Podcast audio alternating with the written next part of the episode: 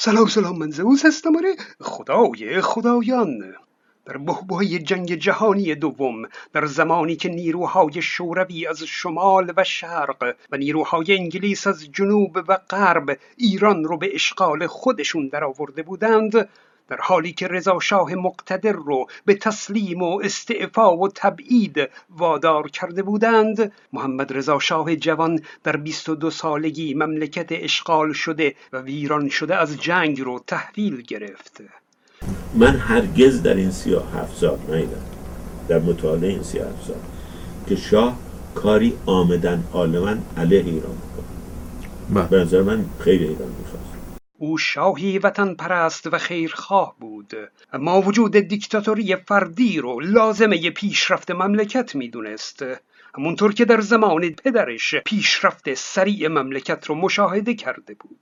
از جمله اقدامات او یک سلسله تغییرات اقتصادی و اجتماعی بود که با عنوان انقلاب سفید معرفی شد.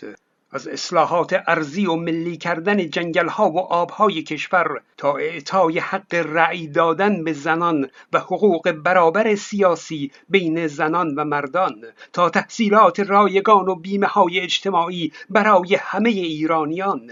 میگم که خاندان پهلوی یک ایران در حال از هم پاشیدگی رو ایرانی که واقعا دچار فقر و فاقه بود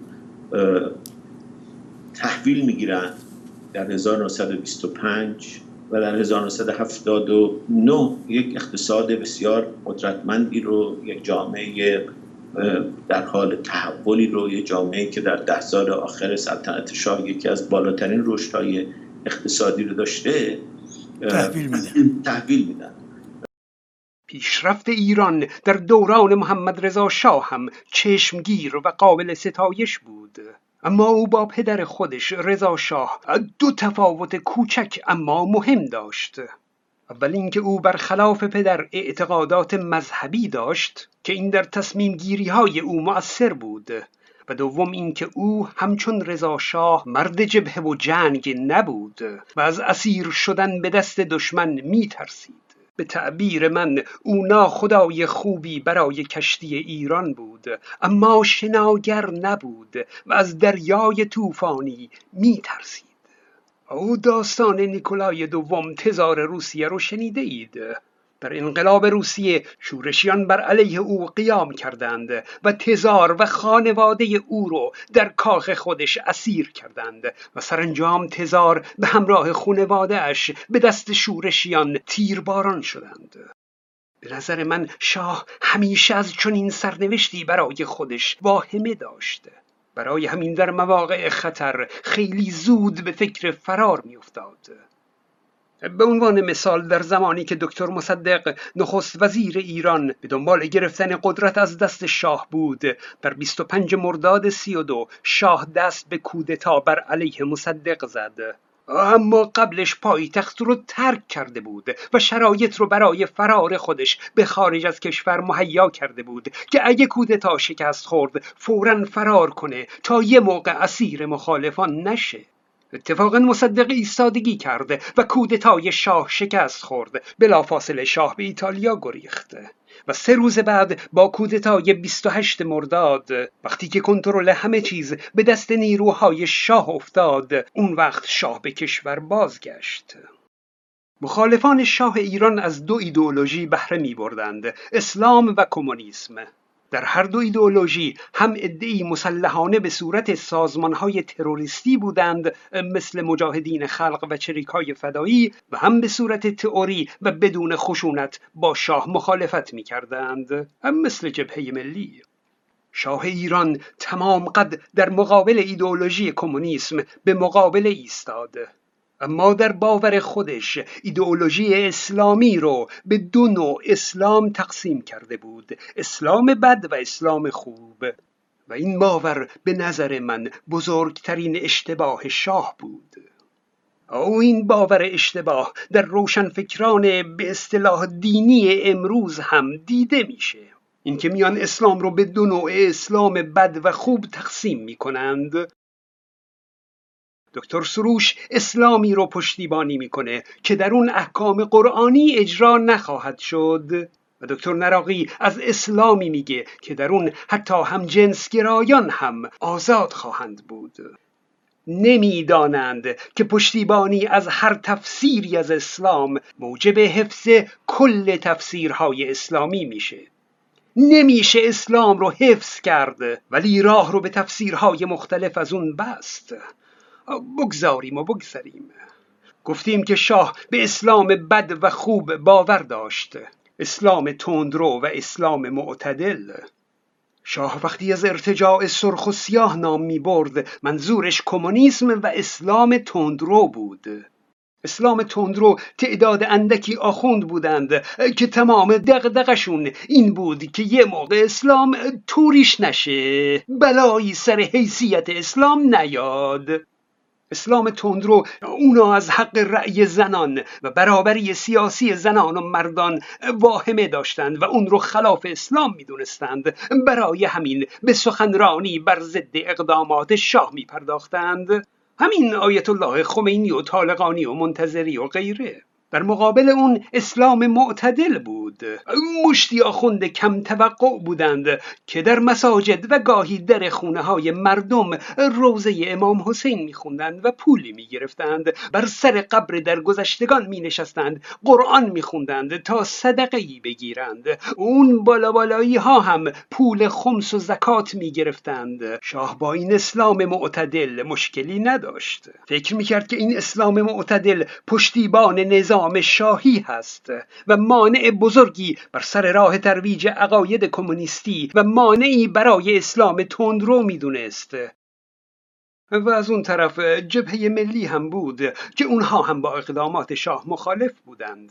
شاه اصلا از اونها خوشش نمی اومد چون مصدق هم از اونها بود و یک بار تا پای سقوط نظام و فرار شاه پیش رفته بود.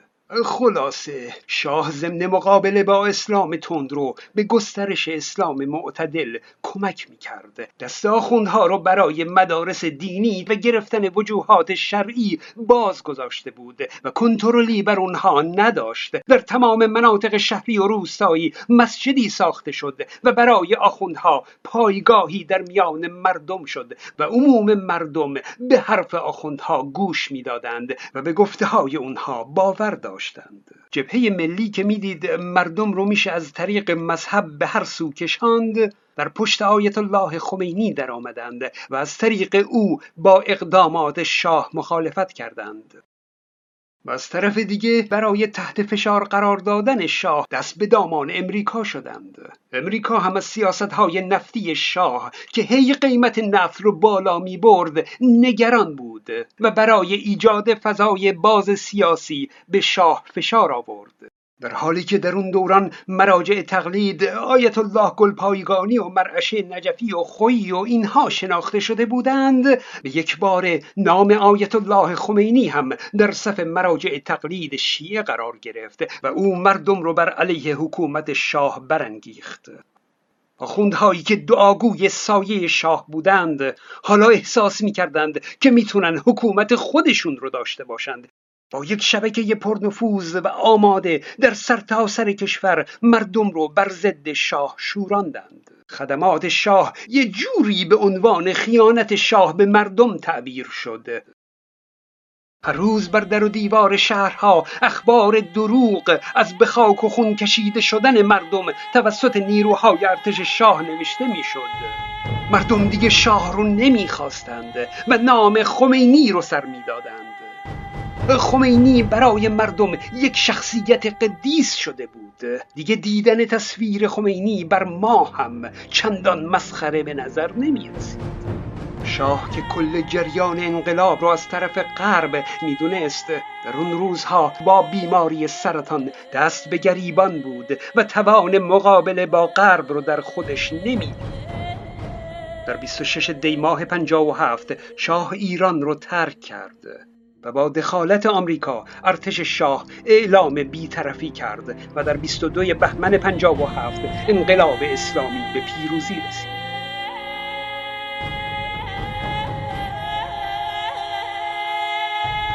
ایران ثروت زیادی داشت جوانان زیادی داشت و آیت الله خمینی همه رو برای رؤیاهای اسلامی خودش هزینه کرد. برای نابودی اسرائیل. و برای برقراری امپراتوری شیعیان در جهان. اما مردم در زمان انقلاب فکر می‌کردند که جمهوری اسلامی چجور حکومتی هست.